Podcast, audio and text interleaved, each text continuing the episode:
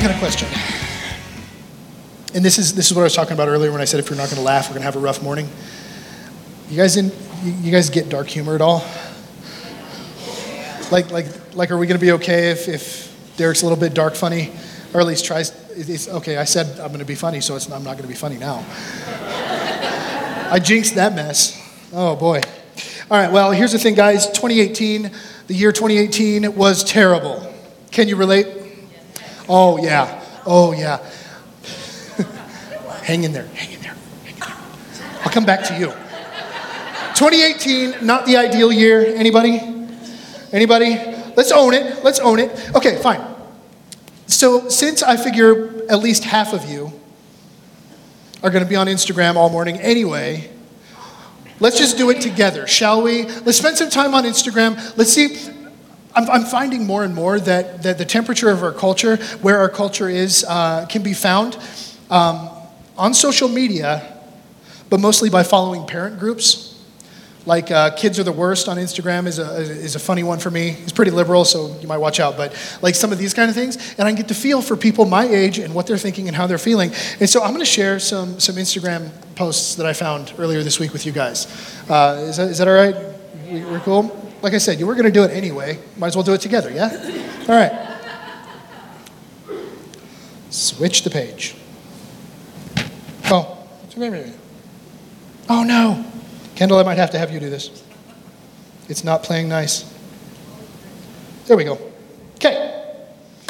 Why is my little dot not going away? What did you guys do? Yeah, I'm trying to make it go away. There we go. There we go. Okay. I swear 2018 was the longest year ever. Black Panther came out. People ate Tide Pods. That was wonderful. Uh, no one knew what color the dress was. It Was that this year? Uh, Flappy Bird got deleted from the App Store. Wait a minute. Y2K happened. Oh, and Richard Nixon attempted to bug DNC headquarters at the Watergate Hotel and tried to cover it up. That'll, no? It was a long year. The idea is that it was a long year. Do I need to explain? Am I going to have to explain everything? Okay, let's find out what this next one says. I think 2018 tried to kill everyone. Can we relate? Anyone? Anyone relate? Look, guys, I did not have the ideal year, okay? I spent Thanksgiving planning a funeral with family, okay? We're not super stoked about 2018. And I want to give you freedom to experience these emotions because you're probably feeling them anyway. Let's just air them out. Church isn't about hiding things and making ourselves look good, it's about experiencing reality, unpacking reality, and letting Jesus heal that and put it back together the way it's supposed to be. Okay? So let's play the game, okay? Okay. Kendall, can you go to the next one for me? You're not over there. For some reason, this is not working. It worked fine when I tested it. You're fine. Okay.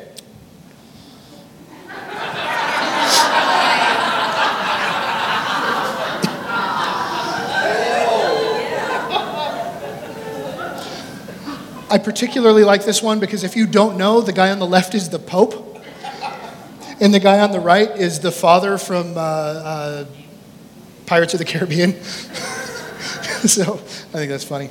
Here's one for you. Me in 2017. 2018 is going to be my year. I'm going to be a positive person, be more productive, socialize more, and work harder. Actually, me in 2018. It was a wonderful year. How about this one? 2019 will probably be the last year that ends with teen for the rest of our lives.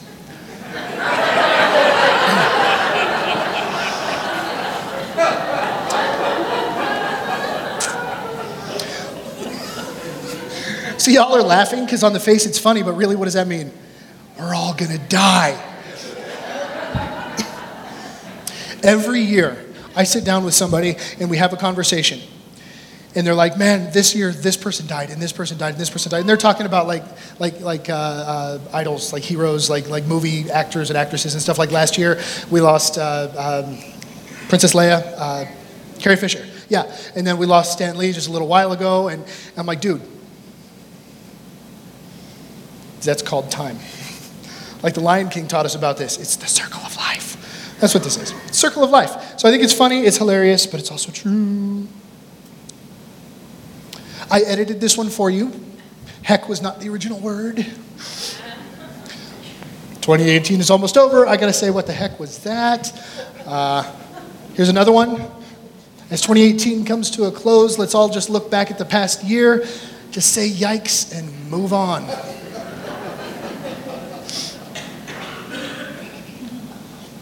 I'll let you read that one. I think it's big enough.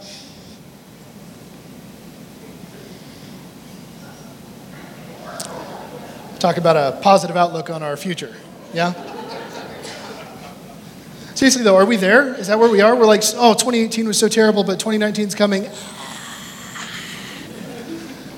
Right? That, that's, that's what all this kind of leads to, isn't it? And of course, I already mentioned this out of order, but I'm seeing a lot of this kind of stuff. Excelsior. Rest in peace, Stan Lee. We will miss you. Oh, this one's here for some of you. Uh, actually, not for me, for you, but it. You have like the funny people, and then you have the person that wants to trample on the funny people. This is that guy. He passes a note. I understand you guys probably can't read that. But it says 2018 didn't stink. You just didn't go do anything to better yourself. You didn't do anything to better yourself in 2018. It wasn't a bad year. You just didn't do what you were supposed to do. Maybe it's true, maybe it's not, but there's trolls out there. That guy was a troll. Speaking of trolls, there's this game that came back this year. Gotcha, Toby.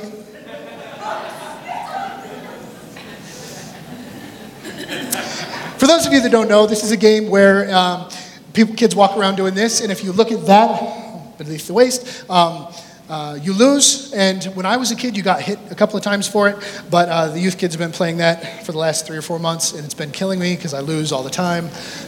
So I just like ultimately won, because. All right. Below God's waist. This is this is God's from God. This this is, this is not for me. And then this is a, a final one, uh, just kind of, again, looking towards the future. Here I am on the ground. 2018's taking me out, 2019's in line, and 2020's right down the path, ready to go.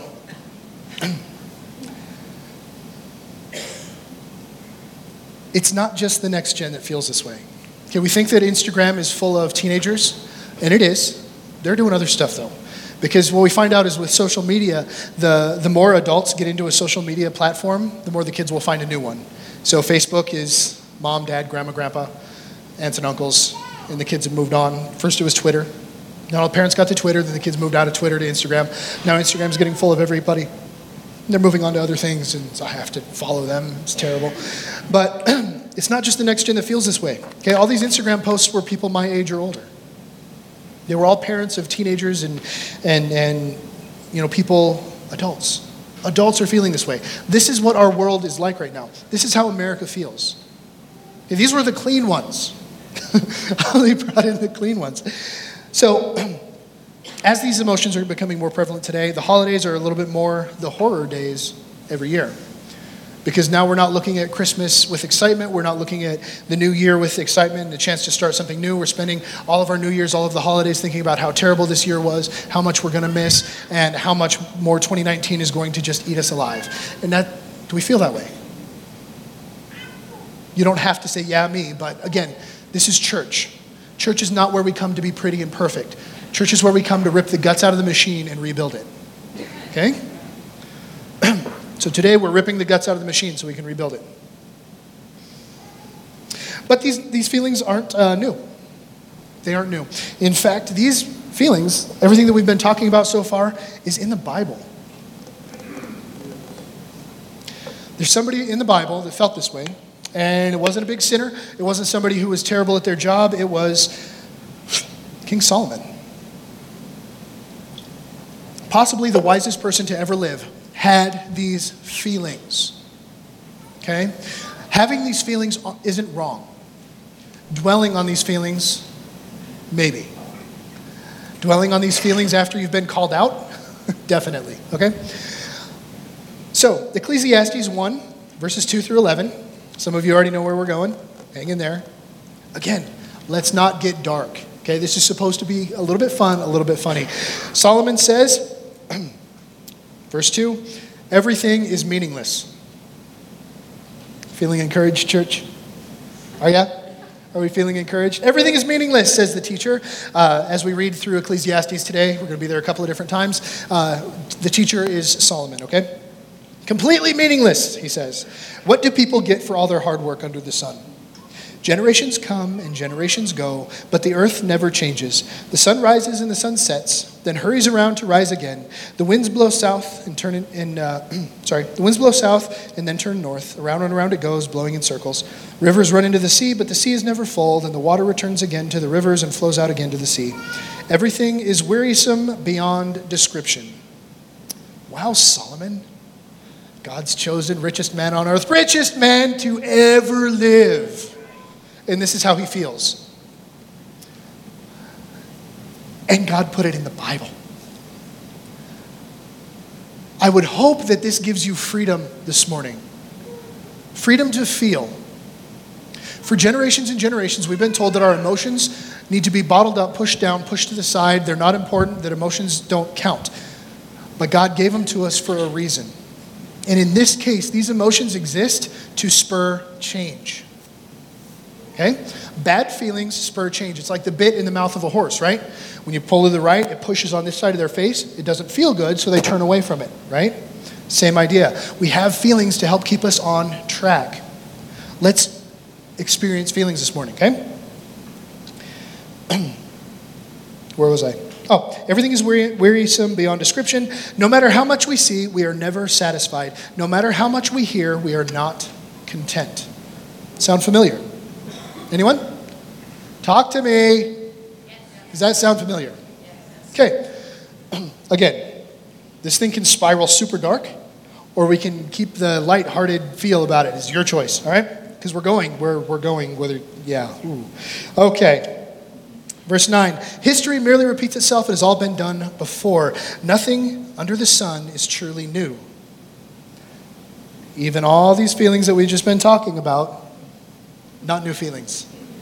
They're not new just because we have social media now. They're not new because this generation is so different from the last generation or the generation before that. These feelings come all the time. They're consistent, cycling, circling.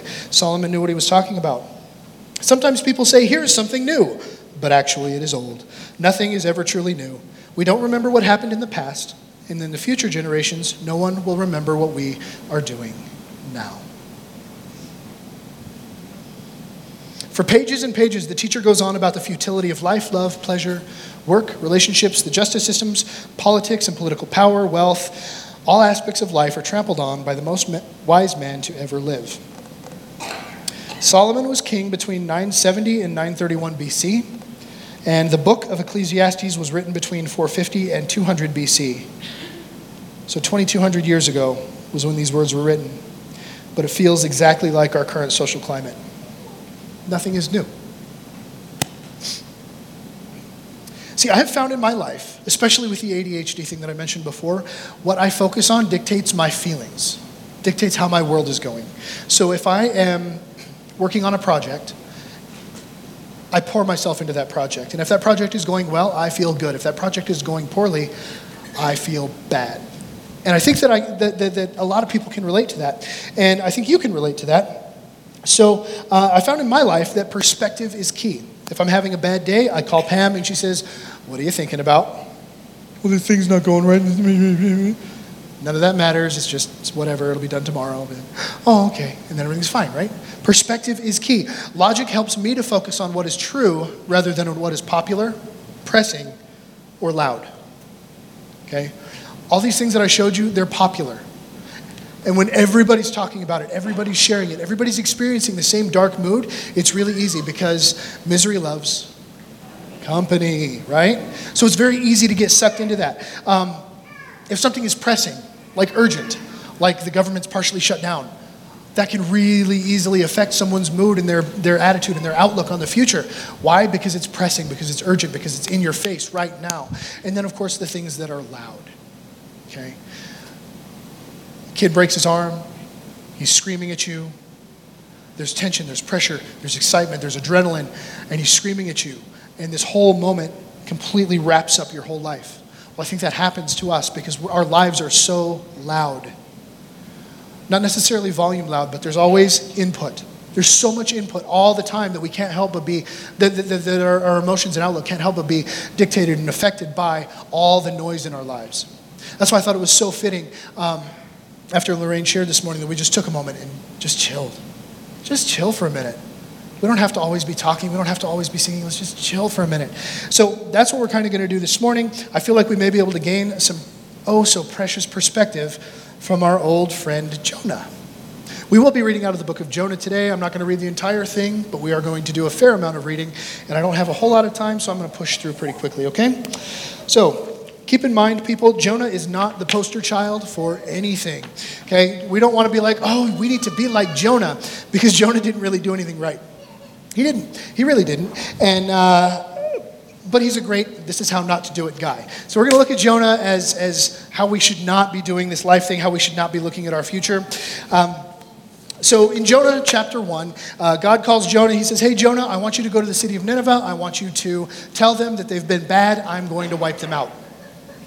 And Jonah, knowing who God is, having spoken God's word, having been the mouthpiece for the Lord for so long, knew, knew, knew God so well that uh, in verse 3 it says, Jonah got up and went the opposite direction to get away from the Lord.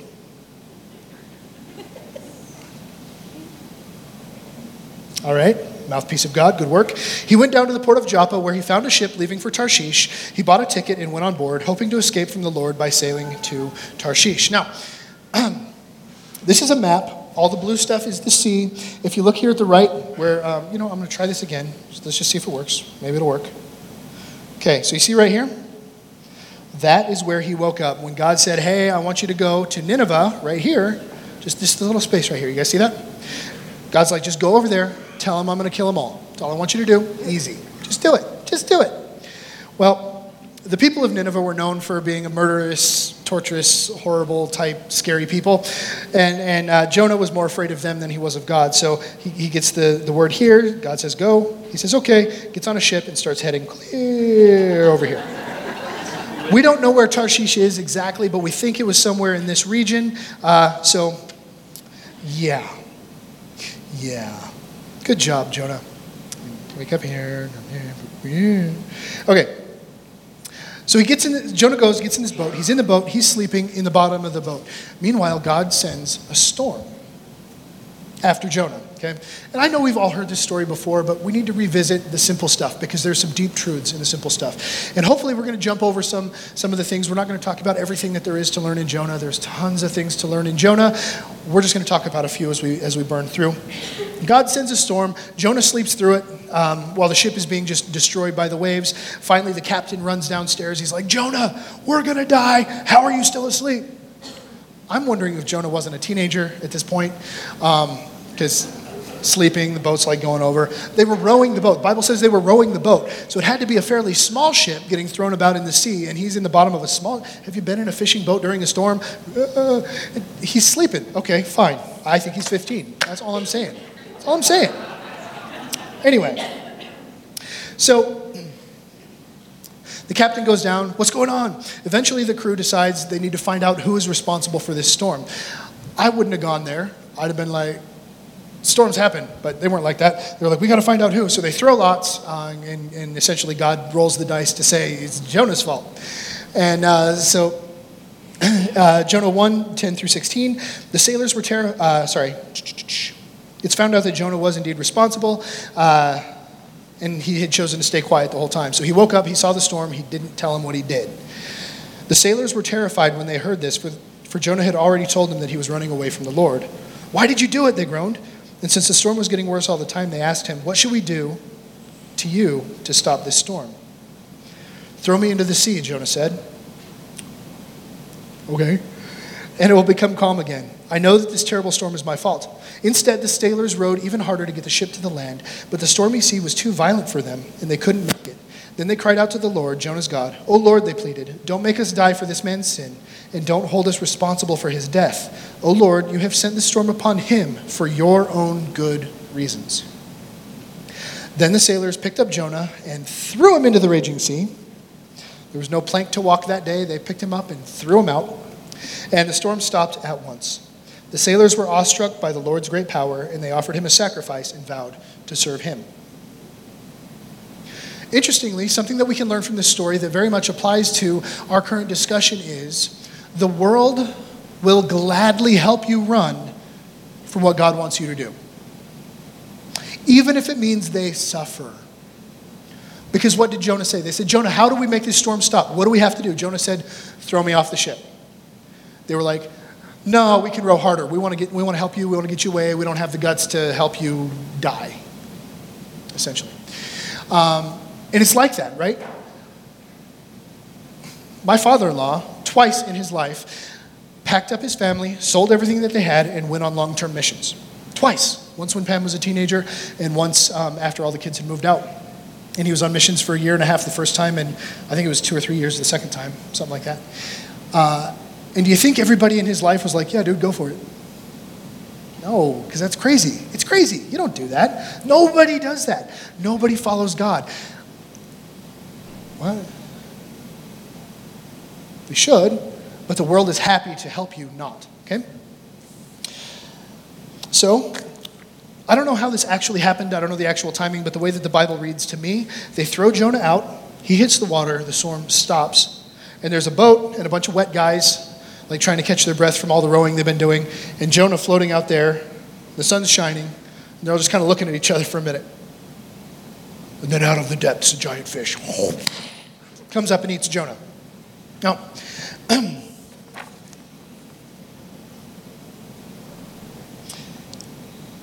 Jeremiah chapter 20 talks a little bit about this, but in a different light. Jeremiah is talking about when he is obedient to the Lord, people don't like it. But when he chooses not to speak, when he chooses to not be obedient to the Lord, the word of the Lord burns inside of him like a fire shut up in his bones. He has to say something. He's like, on the one end, the world is going to not like what I have to do and what I have to say. But on the other hand, I have to do it. God put it into me. So, what does this mean to us? If God has put something in your heart or into your genetic makeup, into the way you are, you can't get away from it because it's in you. You ever try to run away from you? I mean, it's funny. It's like the dog and the tail, but I mean, you can't get away from you, right? He put it in you for a reason. You may be able to do something else, maybe for a long time. You might be able to do something else for your entire life, but you will always have a yearning to do what you were made to do. Here's your first notes. You can't run from your calling. This is what we learned from Jonah. Jonah tries to run. Now, I'm not saying God's going to chase you down with a storm, but I am going to say that the storm inside of you that's telling you that this is what you're supposed to do with your life will rage because God made each of us to be who we are, to do what we were called to do. It's in us, and we need to respond. So, chapter 2 while inside a fish, it is not quite possible to speak. Remember, this is not Pinocchio. He wasn't inside of a whale with, you know, sitting on a ship that the whale swallowed also, and, you know, with a candle and a book and writing stuff down. It's, it's not like the cartoons. He's in a fish. Um, I've been fishing a lot, uh, and sometimes if you catch a very large trout from deep in the water, and if you bring him up too fast, he will vomit. And sometimes, if you catch a big enough trout, he will vomit big trout that are inside of him. And so, when we're talking about the fish and, and Jonah being inside the fish, this is what I'm picturing. I'm picturing a guy stuck in the slimy innards of a gross, nasty fish, like this. I don't imagine that there's a lot of air inside of a fish that's underwater swimming around. Um, they're not built that way, right? but Jonah's in there for three days. And his heart has changed. I, I would hope that I would do similar. Um, I would hope I didn't need to be digested by a fish to, I don't know. I don't know. It seems nasty to me, but Jonah's heart changed. And in the, in the book, there's a whole long prayer that he prays. I doubt he prayed it. I feel like that was in his heart. I feel like when his heart changed, God knew it. Um, I have always been very much a homebody when it comes to things like church stuff. I'm like, um, oh, somebody's going on missions. Great. More power to them. Give them a gift. Give them finances. We'll help them go. You go. You buy. I'll hold down the fort. I'll hold down the fort because somebody has to hold down the fort. Like Brent wanted to go to South America a couple years ago. I'm like, Brent, go. It'll be fun. I'll, I'll keep things going here. Because I don't want to go. I've never, ever wanted to go. In my life, I haven't wanted to go. I've never wanted to go on missions. And then um, I never even wanted to leave the country. I mean, Canada's not really leaving the country, but I never wanted to go. I never did. It's not in me. Again, it's not who I am. All right, we're being honest today, right? Uh, and so, um, like eight years ago, I was watching a show on PBS. It's called Mexico, One Plate at a Time. And this guy uh, goes through Mexico and he just does street food. And I was watching and I was seeing some of these things people are making. And I'm like, okay, well, I don't want to go on missions and I don't want to go anywhere hard or anything. But man, if I ended up in Mexico City, that'd be all right because some of this food looks amazing, right? And I feel like it was then that my heart began to change because last, Jan, uh, last January, July, sorry, last July, I got an email from Peter Henderson, our missions rep in our district, that said, hey, do you want to go to missions in Cuba? My heart was like, oh, I read it. And I went, well, Pam's going to want to go. Hey, I want to go. Cool. And then I had come to work and Pam and I, Pam had been asleep when I left to come to the office. And so I get a phone call later. She goes, hey, we going to Cuba? I said, yep, go ahead and email him. And that was it. That was the whole conversation. The whole decision to go to Cuba was, yep, we're going. My heart changed over time. So, things for you to know God knows your heart. God knew Jonah's heart. When God called Jonah and said, Go to Nineveh, he knew that Jonah wasn't ready for that. He knew that Jonah was going to turn and run the other direction. God wasn't surprised. But not only did God know Jonah's heart, not only did God know my heart, but he knew what my heart needed. He knew what Jonah's heart needed. Jonah needed to see that the God of the universe was much bigger than the city of Nineveh, and that being obedient to God is much better than whatever might happen on the other side. For me, God knew I needed time. My, my perspective on the world and my heart towards, towards people groups outside of my own needed to change, and it was going to take time. And He planted seeds over time for that to change. Chapter 3, God again asks Jonah, oh, sorry, so Jonah's heart changes. Fish spits him out on the sea, on the ocean, whatever. Uh, sea, there's a sea. Spits him out somewhere. And then at some point, God says, okay, I want you to go to Nineveh. And there's some argument as to the time frame of all this, but it happens. And this time, Jonah decides to go. Good boy. Good job, Jonah. Way to go. Way to go. So he goes to Nineveh. He tells the people that they're going to be destroyed because of their sin. Now, I understand his fear in the first place. These people were known as murderers. There was a good chance he was going to get killed, wiped out, tortured, thrown in a dungeon, I don't know, slapped with a fish. If you're into Veggie Tales, he would have gotten slapped with a fish. Um, so I understand his fear, but he goes and he does it. And he says, You guys have 40 days, God's going to wipe you out, you've been terrible. And the people freaked out. They lost their minds and the people started repenting and changing their ways. The king hears about it. The king of Nineveh, the guy who oversaw the whole thing, he hears that a section of his, his population is, is like something's happening within his city. And so he says, Bring Jonah here. Jonah shares with him. Jonah says, Hey, you guys have been bad 40 days. God, you're gone. And the guy goes, Oh, and he freaks out. And they repent. The city has changed. 120,000 people change instantly. Let's take a note. Let's, let's take a moment. Let's look at this. Was Nineveh a Jewish city? Were the people in Nineveh Hebrew? So they were all Gentiles in the very Old Testament. Okay? God has mercy on all sinful on a sinful people. This is a clear picture of the Father's New Testament heart in the Old Testament. God didn't change between the Old Testament and the New the path to Him changed. The covenant changed, but God's heart was always the same. Because God didn't wipe them out. Verse 10 says, When God saw what they had done and how they had put a stop to their evil ways, He changed His mind and did not carry out the destruction He had threatened.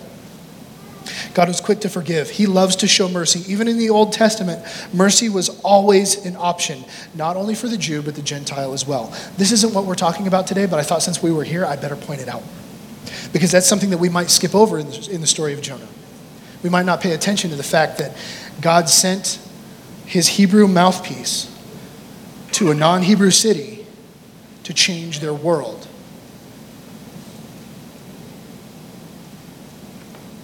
So, what God called Jonah to do and God's actual end game seem contrary to one another. However, Jonah was learning what we must learn that obedience is our responsibility. Okay? notes for you if you're going to write those down. I'm going to flash to the next one very quickly. So, obedience is your responsibility. You could say obedience is our responsibility. However, you want to write that, totally up to you. But the outcome is in God's hands. So, again, for the sake of time, I'm going to flash over this next section just a little bit. Jonah comes, he says, You're, gonna, you're all going to die. They repent. God says, I'm not going to kill them all. Great. Wonderful. You think Jonah would be like, Wow, look at how great God is. Nope. Good old Jonah. He's so good with the, the right choice and the great attitude. Again, Jonah's not the poster child for, for this, not, not even a little bit. This change of plans is uh, Jonah 4 1 through 3. The change of plan greatly upset Jonah, and he became very angry. So he complained to the Lord about it. Didn't I say before I left home that you would do this, Lord? That's why I ran away to Tarshish. I knew that you were merciful and compassionate God, slow to get angry and filled with unfailing love. You are eager, eager to turn back from destroying people. Just kill me now, Lord, I'd rather be dead than alive if what I predicted will not happen. You imagine God being like, should have left him in the fish, I should have left him in the fish, I should have left him in the fish, I should have left him in the fish. That's what I do, right? My, my kid goes, sits on timeout for a while, he gets up, like two minutes later, he's doing the same thing. Jonah's kind of a weird dude. So the Lord replied, is it right for you to be angry about this? Guys, we experience this in our culture too. We open the church doors, we, we minister to people, we invite people in. I have kids that sometimes come to youth that maybe aren't living the way that we would like to see them live. Um, but we want to give them opportunity to connect, to plug in, to be a part of things. And then I inevitably have more churchy people better Christians, if you will, better Christians, be upset that this lesser Christian is allowed to be a part of things, or to be involved in things, or to sign up for things, or to serve in different ways. Let's not be Jonah. Let's not be Jonah.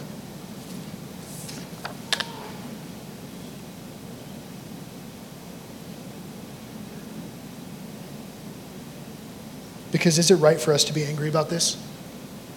That's what God asks in verse 4, Jonah 4 4. Is it right for you to be angry about this? Jesus shared that, um, that parable about the, the farmer who hires a guy to work all day. And the guy comes and he works all day for like some amount of money, I don't know. And then halfway through the day, he hires another guy. And he says, If you work for me for the rest of the day, I will give you the same pay as I'm giving everybody else. And the guy who had worked all day got mad. And God says, What does it matter to you? Our deal is still good. You're still going to get paid what we agreed upon. What does it matter to you what I give to this person? Okay, maybe I live my whole life as a Christian. Maybe I'm born into a Christian home and I get saved young and I never make a really bad choice. Maybe I never live a sinful life all the way through. Is it right for me to be angry when somebody gets saved on their deathbed? Is it right for me to, to feel upset when someone who lived a life that I wouldn't have chosen um, is given something good by the Lord. Is that right? No, because that's their relationship with God, and He gets to have His relationship with everybody. He loves me, He loves you.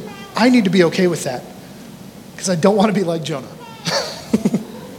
and Jonah wouldn't have been okay with that. Uh, Jonah 4 5. Jonah went out to the east side of the city, made a shelter to, to uh, okay, I'm going to slow down. Then Jonah went out to the east side of the city and made a shelter to sit under as he waited to see what would happen to the city. So Jonah is so arrogant that he thinks that his telling God, well, might as well just kill me then, is going to change God's mind again. Jonah's, okay, maybe Jonah's like four, because that's kind of the, like, you guys see the child in Jonah, right? He's sleeping in the ship, and now, now he's, now he's like, well, if, if you're not going to kill him, I'll, I'd just rather die. And then he goes over to the side of the city to say, okay, God, you're going to do the thing because I manipulated you, and God's manipulatable. Manipulatable. That's what he's doing. Okay, so he's sitting over here on the east side of the city, facing west, looking at the city, waiting for God to wipe it out. The Lord arranged for a leafy plant to grow there, and soon it spread its broad leaves over Jonah's head, shading him from the sun. What a picture of the heart of God. Jonah's over here being a child, acting like an idiot, and God's like, learning time. To ease his discomfort, and Jonah was very grateful for the plant. God also arranged for a worm. The next morning at dawn, the worm ate through the stem of the plant so that it withered away. And as the sun grew hot, God arranged for the scorching east wind to blow on Jonah from behind, because he would have been facing west, so the east wind would have been blowing from behind. The sun beat down on his head until he grew faint and wished again to die. Jonah says, Death is certainly better than living like this. God says, I'm not going to kill these people. Jonah says, Well, kill him or I'd rather die. So then he goes over here. And then the sun and the scorching wind and, and the heat and desert like terribleness comes on. And he's like, Well, I'd rather just die than get up and go home. He didn't have to be there. He didn't have to be sitting there waiting for something to happen that God said wasn't going to happen. He didn't have to do that. He chose to sit there. Jonah 4 9, God said to Jonah, Is it right for you to be angry because the plant died? Yes, Jonah retorted, even angry enough to die. Maybe he is 15. This is all pretty melodramatic. I don't know. We need to get a date on Jonah's age during this time because he's, I mean, wow. Wow, guys. Really? He's like, I'd rather die. Stomping his feet in the sand. I don't know. Then the Lord said in verse 10, Jonah 4:10 through 11, the Lord said, "You feel sorry about the plant, though you did nothing to put it there. It came quickly and died quickly. But Nineveh has more than 120,000 people living in spiritual darkness, not to mention all their animals. Shouldn't I feel sorry for such a great city?" What is God saying? Jonah, see my heart. Don't be selfish. Don't be upset that everybody and their dog gets to get saved. Literally, actually, it says, and the animals. Everybody their dog gets to get saved. Don't be upset about that, Jonah. Why don't you revel in the fact that I used you to save a people? Where's our attitude? Where's our perspective? Guys, again, perspective is key. Regardless of Jonah's attitude, his demeanor, his hatred, and frustration, God provided for him. God protected Jonah. The Father was patient with Jonah as he taught Jonah about his own heart, his own Father's, God's heart. What can we learn from this? As we go forward into the calling that God has for us, as we go forward into 2019, don't sweat the struggle. You're not always going to get it right. God honors the try. Jonah went out, he did the thing, he had a bad attitude. Did God smite him? Smite me, O mighty smiter. No. God teaches him and trains him and loves him and takes care of him. So, guys, you might not get it right every time. And today is not about making you feel bad about how you felt about the new year or any of that kind of stuff. It's about teaching you that God is patient. Everlasting patience from our Father. If Jonah was my kid and started ranting about wanting to be dead, the consequences would have been far more than me growing a plant so he wouldn't get baked in the sun. The consequences would have been much different because I'm not God, but God is ultimately patient. God says, Jonah, we saved the city. That's great. Now I'm going to focus on you. And God focuses on Jonah, and he focuses on Jonah's heart. So, final, final uh, fill ins for you this morning. And what I want you to do as we move forward into the new year is embrace the crazy.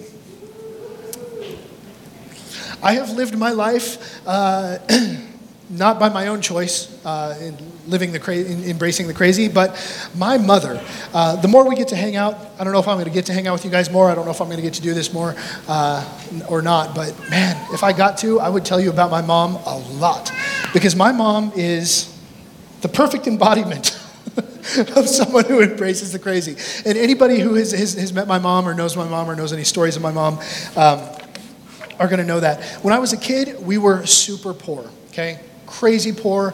Like, um, we had this thing in Gillette called the emergency closet where you could get used jeans for like a nickel, and we would do that and she was on food stamps and i remember she would like give me a, a, food stamp dollar and say go buy a five cent candy and i would go buy the five cent candy and they would give me you know 95 cents change or 94 cents change um, in real money and then I would take that back to mom, and then she would put 95 cents of gas in the car.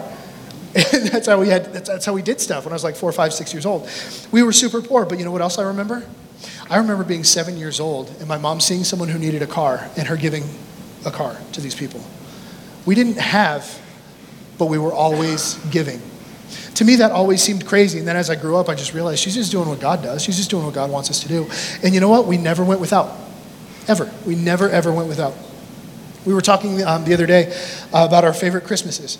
And mom, uh, we all shared something you know, about a favorite Christmas, and, and I had a super selfish story that is super funny, but not for today. And mom said, I remember the year when this happened, and I, and, and, and I gave you these gifts. I said, I remember those gifts. I remember that year. It was a great Christmas. She goes, Derek, I tried to sell everything I owned to make a Christmas happen that year, and I couldn't make it happen. So I ended up finding stuff like used somewhere, and I was able to buy things. I was like, I didn't know those were used. They were wonderful gifts, and I remember using them and loving them and it being a great time. Mom embraced, mom embraced the crazy, and God always provided. So um, she came for Christmas, mom and my sister uh, Shanika and my sister Lily. Lily's in a wheelchair, and mom has a lift van for her. And uh, um, when we woke up on uh, Wednesday morning and there, it was snowy and things were getting kind of rough, I was like, Mom, she was supposed to go home on Thursday. I was like, Mom, maybe you need to go home tonight because uh, the weather's getting rough. And she said, Yeah, I think so too. Uh, but she didn't get out until 4 or 5 o'clock. It's only two hours to Gillette, but she got out, she got out late. And she said the roads were fine till about uh, um, Sundance, which you expect. If you ever drive to Gillette, you know Sundance is where things get rough. Well, she was about 10 miles this side of Moorcroft. She's driving her big, you know, lifted wheelchair lift van. Uh, it's like a Ford E something, I don't know. She's driving it, and somebody with a, a, truck and trailer comes up in the passenger lane, and or sorry, in the in the, the the outside lane, the fast lane, and as they're passing her, the wind off of their vehicle pushes her van over. And, it knock, and, and as she moves over, the rear end gets knocked loose. And so, in standard fashion, she turns into the skid, right? Like you do. And I'm hearing this like the day after. She, like I was on the phone with her the day that all this happened, and we got everything figured out, and, and everybody's fine. But she's, she's telling me the story. She says, So I was turning into the skid, and at one point I just went, Wait, I need to turn the other way. Now, I've, I, I do this every year. When the snow comes down and things get slippery, I knock my rear end loose on purpose so that I can, again, so I can reacclimate myself to that feel so that I can always turn into things. And that's how I have a clean driving record because I drive aggressively. And I make sure to know what it feels like when my vehicle goes, you know, sideways so that I can control that. And so my mom's turning into it just like you would do, like you're supposed to do. And something in her said, wait, I need to turn the other way. And so she did. That's crazy. That's crazy. You don't turn, that's what makes this happen, right? Mm-hmm. So she turns away from the skid. And she gets out later and she's looking down the hill as the guy like had to have a tow truck come. She was 15 feet down in between the two highways. Uh, she was like down and she looked at it. It was fairly steep. And she looked at it and she said, if I'd have continued turning into it, we'd have gone down the hill sideways and we would have rolled. Instead, the vehicle went back end first, straight down. Super clean, super clear, super safe. Nobody's hurt, nobody's stressed, no bruises, nothing. Because she embraced the crazy. And when Holy Spirit said, turn the other way, that's contrary to what I think should happen, she did it. Let's talk about Jesus for a moment. He's faced with 5,000 hungry people. What does he do? Uh, bring me a couple of fish and some bread, I guess, and we'll make that happen. Jesus was nuts. The guy was insane. He was totally crazy. A blind guy comes up to him and says, Please heal me. Oh, dear Lord, heal this man's sight. Nope. He spits in a guy's face, uh, rubs some mud in it, and the guy is healed. Why? Because Jesus was obedient to the Father. He did what the Father was doing. So not only is Jesus completely insane, but the Father is completely insane, at least to the way that we tend to think, right? So let's embrace the crazy moving forward. You know what else Jesus did that was a little bit crazy? This is going to be a little bit um, cliche, maybe. But Jesus saved me. To what point in purpose? I live with me. I know who I am. I know how I think. I know how I feel. But Jesus saved me. Why? Because he's completely nuts. And we need to embrace the crazy with Jesus. So uh, let's go back to Instagram for just a moment. Uh, worship team, if you guys want to come up. Uh, can you see that? It's a classic. God says, go, just trust me. And it's like we panic as we go down the slide.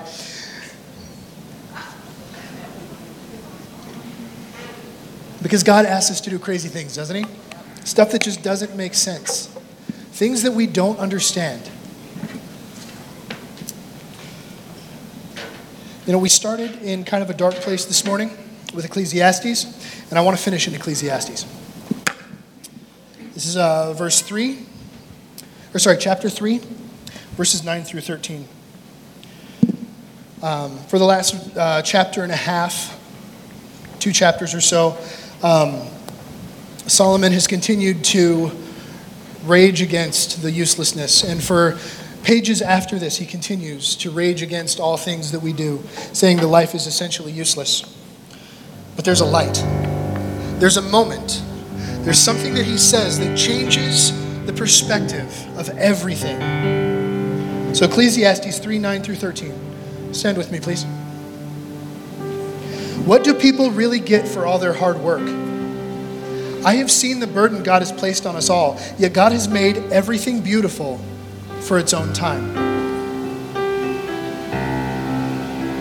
He has planted eternity in the human heart, but even so, people cannot see the whole scope of God's work from beginning to end. So I concluded there is nothing better than to be happy and enjoy ourselves as long as we can.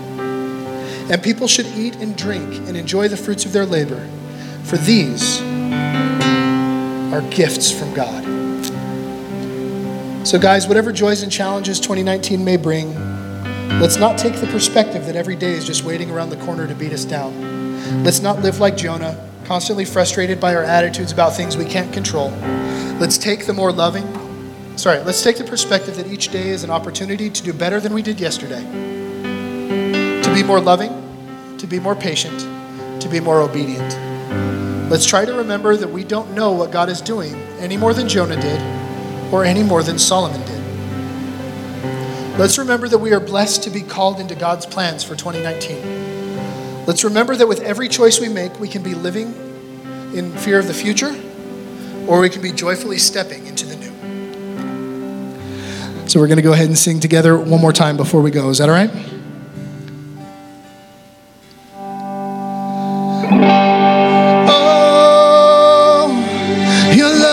A fortress. In you I'm fearless. In you I'm fearless. Oh, what can stand up against us? In you I'm fearless.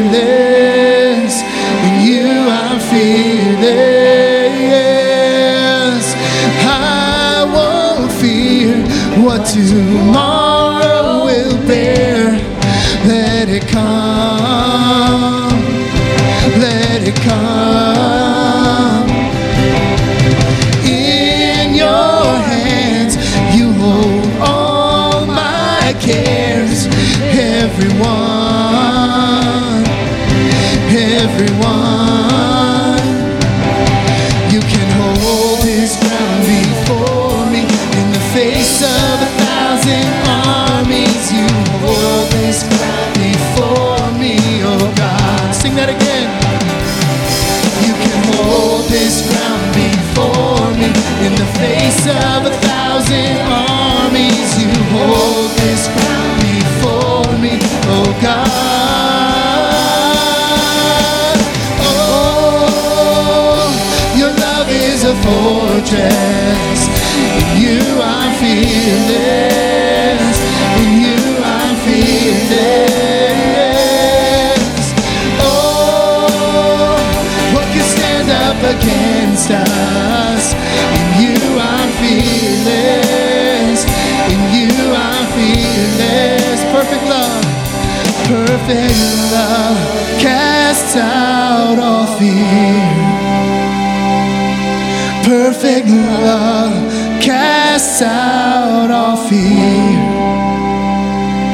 In you, Jesus, in you, Jesus, I am victorious.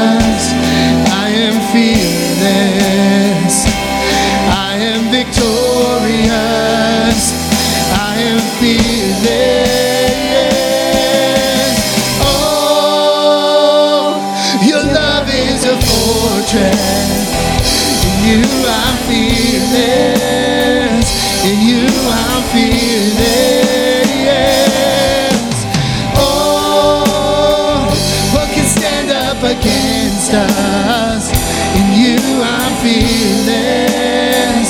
In you I'm fearless. God, we thank you so much for the opportunity that is the year 2019. God, I pray that we would look forward with anticipation of what you're going to do. And I pray that we would keep our ears and eyes open as we listen for where you're sending us and where you're calling us to go and what you're calling us to do. God, we thank you so much again that we get to be on your team. In your name we pray. Amen.